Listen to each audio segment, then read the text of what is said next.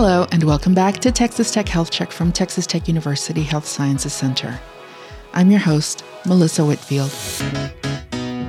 We want you to get healthy and stay healthy with help from evidence based advice from our physicians, healthcare providers, and researchers. Since the start of the pandemic, many of us have increased the time we spend in front of screens, whether it's placing an order for food or delivery scheduling an appointment, doing homework, or chatting with friends or family. That additional screen time in front of screens could be harming our physical and mental health. Our guest for this episode is Dr. Logan Winkelman, Assistant Professor and Program Director for the TTUHSC Clinical Mental Health Counseling. Dr. Winkelman tells us why some of us can't stop looking at our smartphones or tablets and what happens to our health when we spend too much time looking at our phones. She also has tips on how to limit screen time and reminds us to set our phones down and enjoy the moment. That is, after you finish listening to this episode.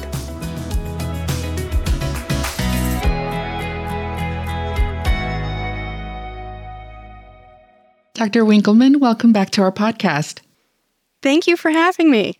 Can you tell us a little bit about yourself, your expertise, and what you do here at the Health Sciences Center?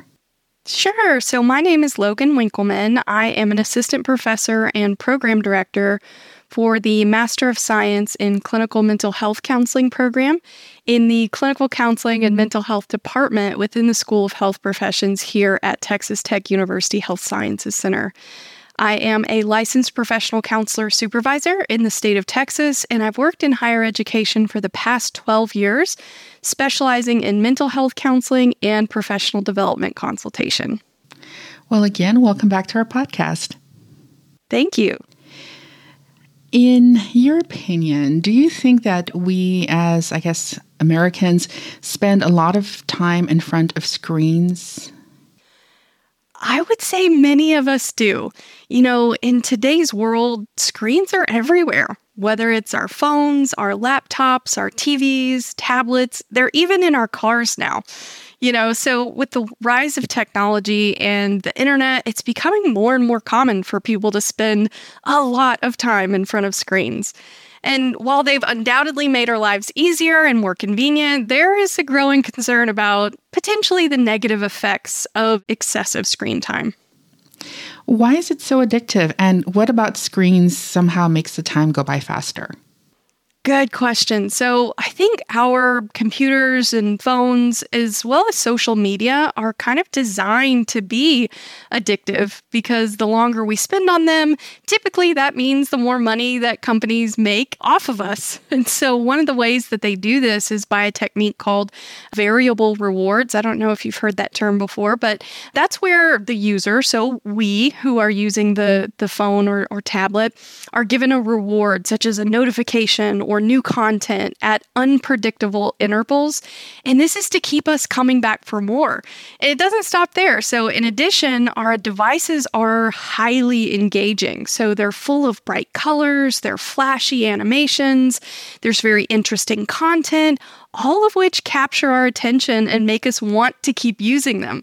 And so that constant stream of information and stimulation can make time kind of seem to fly by faster because we get absorbed in what we're doing and we kind of lose track of time. And so, while there's certainly benefits to, to our devices, it's important that we're aware of some of those addictive qualities that they possess and use them in moderation, like trying to set limits for your screen time or taking breaks throughout the day just to give our brains some rest.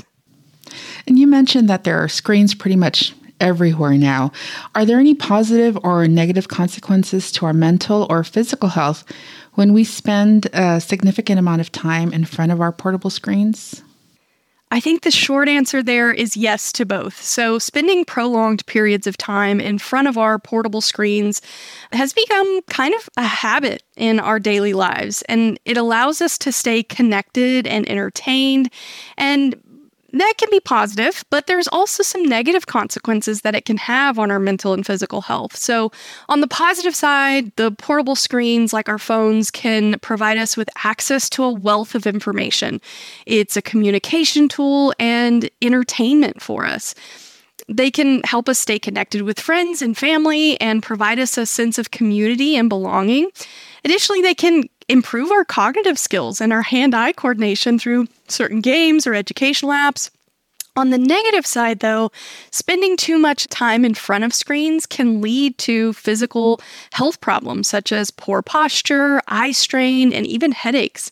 It can also disrupt our sleep patterns, which can negatively impact our mental health and our overall well being. You know, excessive screen time has been linked to increased anxiety and depression and social isolation.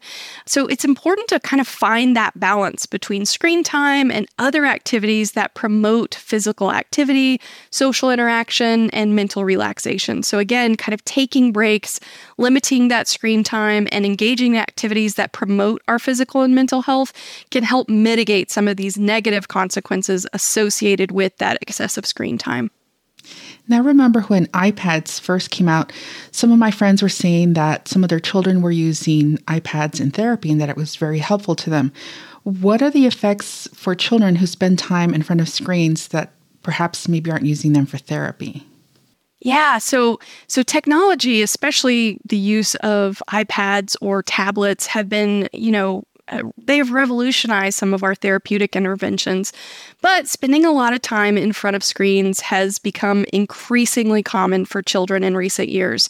And while many devices have that educational or that therapeutic value, excessive screen time can have negative effects on children's physical and mental health. So, one of the most obvious effects of excessive screen time is the lack of physical activity. So, children who spend too much time in front of the screen may not be getting enough exercise or movement throughout the day, which can lead to obesity and other health problems. Screen time can also have negative effects on children's cognitive and social development. So, children who spend too much time in front of screens may have trouble with attention or concentration, and this can impact their academic performance. They may also struggle with social skills and having difficulty forming meaningful relationships with others due to kind of this increased exposure to screens more than, than the social interaction. So, just like with adults, excessive screen time can also affect children's sleep. So, the blue light emitted from screens can disrupt our sleep patterns, making it harder for children to fall asleep at night and leading to daytime fatigue and irritability. So there's there's a whole host of things that we want to be aware of and make sure that we're striking that balance and we're limiting that screen time so that we're not falling victim to those negative consequences of excessive screen time. Now this is a bit of a different but related topic, and I guess it's more personal curiosity than professional. But why do some of us feel like we need to document everything with daily selfies, pictures of our food, video of concerts? Great question. I think, in short, we have the rise of social media to thank for that. So, social media platforms have become kind of an integral part of our daily lives for many people. People use these platforms to share their daily experiences and connect with other people. And one of the reasons why some of us feel the need to document everything is because of maybe we have a fear of missing out. You've heard the term FOMO, right? We want to capture and share every moment of our lives so that we don't feel left out or disconnected from the world around us. Another reason may be the need for validation or attention. So, posting pictures, videos, updates on social media can give us a sense of satisfaction and boost our self esteem when we receive likes and comments and shares from our friends and our followers. Another reason is documenting our experiences through pictures and videos and comments and such may also help us preserve those memories. So it allows us to look back on our lives and relive those moments that we may have forgotten over time. But again, it's important to kind of find that balance between documenting our experiences and actually living in the moment. Sometimes we might get so caught up in taking pictures and videos that we forget to actually enjoy the experience. So it's important to kind of take a step back and appreciate the moment for what it is rather than just trying to capture it for social media's sake. Well, then, how do we find that balance? How can we break our addiction, quote unquote, to our devices? Yeah. Nowadays it's it's really hard to imagine life without the internet or without our devices and phones. Many people are finding themselves kind of dependent on these gadgets and this convenience. So if you're looking to break that habit, there are a few things that you can consider doing to kind of help break this cycle. The first is kind of what I've mentioned already is set limits on your screen time. This can be done using apps that track your usage and remind you when you've spent too much time on your phone or on your computer. Another option is to set specific times a day where you will turn off your phone or computer and engage in other activities. So, kind of that intentionality behind setting those limits. Second is find an alternative activity to replace the time you typically spend on your devices. So this could be anything like exercise, reading, spending time with friends and family. These activities can kind of help us relax and unwind without the need for technology. Another thing is to consider creating tech free zones in your home. So, this could be like a specific room or area where you're not allowed to use your devices. You kind of set that boundary, and this will help kind of you break that cycle and that habit of constantly checking your phone or computer because a lot of us carry it in our pocket in every room that we go. And when we have a spare moment, we're checking it, right? And so, sometimes to, to break that habit is to get out of the habit of bringing the, the device with us everywhere we go. So, that is is that is one one way to do that. But kind of breaking our dependence to our devices isn't easy, but with time and effort, it's definitely possible. So kind of setting limits, finding alternative activities, creating these kind of tech-free zones. Hopefully this will will help you be well on your way to a healthier relationship with that technology. How can we enforce a tech free zones? For example, as a mother, I can tell my son to put away his phone when he's with me and he has to listen to me. But how can I ask the same of others when they don't really have to do what I ask? That's a great question. And it can be really frustrating when we have certain expectations of others, but they don't feel obligated to fulfill them. There are a few strategies that we can use to encourage others to follow these requests. So, the first is it's important to communicate our own needs and our expectations in a clear and respect, respectful manner. Rather than demanding someone put their phone away or tr- maybe consider some saying something like this you know i'd really appreciate it if we could have some uninterrupted time together right now would you mind putting away your phone for just a little bit and by framing it as a request in a polite way rather than a demand, you're more likely to get that positive response.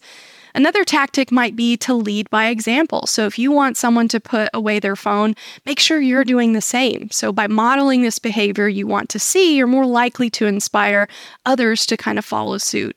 But ultimately, it's important to recognize that we can't control other people's actions, uh, no matter how much we want to. Um, so if someone chooses not to put away their phone, it's not necessarily a reflection on you or their respect for you. Rather than getting upset or resentful in those situations, try to focus your attention elsewhere and focus on what you can control. Is too much screen time considered an illness? Is this something that we should see a healthcare provider for? So, while it's not necessarily an illness per se, excessive screen time can lead to a range of health problems, including, like I mentioned earlier, eye strain, headaches, neck and back pain, sleep disturbances, and even depression and anxiety. So, if you're experiencing any of those symptoms due to excessive screen time, it's important to take steps to reduce your usage. This might include taking regular breaks, limiting your screen time, particularly before bed, practicing good posture while using electronic devices, and in some cases, it may be helpful to speak with a healthcare provider or a mental health professional who can provide you guidance on how managing screen time and addressing these kind of health related issues. Seeking that guidance from them can can be helpful in those scenarios. But excessive screen time is not a formal illness, at least not right now. It can have an impact on our health and well being. So we want to try to take steps to reduce our usage and seek support when we do need it. And this can help protect you from the negative effects of too much screen time. Is there anything else you'd like to add? You know, I, I don't want to to vilify screens because they they have become uh, an inseparable part of our daily lives. From our smartphones to our laptops, we rely really heavily on screens for work, communication, entertainment, and so much more. But as we've discussed, it's the excessive use of the screens that can have the negative effects on our health and well being. So, to counteract those negative effects, be aware of your usage. It's important to take those regular breaks from your screens and engage in physical activity. Some research points to experts recommending taking a break kind of every 20 minutes for at least 20 seconds. Look away from your screen, focus on distant objects, and additionally incorporating that physical activity into your daily routine. This can help improve not only your mood, but your circulation. It can reduce stress and promote your overall well being. So, yes, screens, excessive use of those screens can definitely have harmful effects. But if we if we find that right balance, they can be useful and we can maintain a healthy lifestyle. And finally, I'd like to say congratulations on being the expert on our most, most listened to podcast on Spotify this year. People were really concerned about their mental health at work, and you offered us some great advice. So thank you for that and congratulations. Well, thank you. I am so honored and I, I'm I'm happy to know that people found that podcast valuable. Yes, and we'll be posting a link. So we look forward to having you again. Thank you so much for all this great advice and we'll look forward to having you back. Wonderful. Thank you so much for having me. Thank you for listening to Texas Tech Health Check. Make sure to subscribe or follow wherever you listen to podcasts. This information is not intended to be a substitute for professional medical advice. Always seek immediate medical advice from your physician or your healthcare provider for questions regarding your health or a medical condition. Texas Tech Health Check is brought to you by Texas Tech University Health Sciences Center and produced by Tierra Castillo, Susanna Cisneros, Mark Hendricks, Kay Williams, Tyler White, and me, Melissa Whitfield.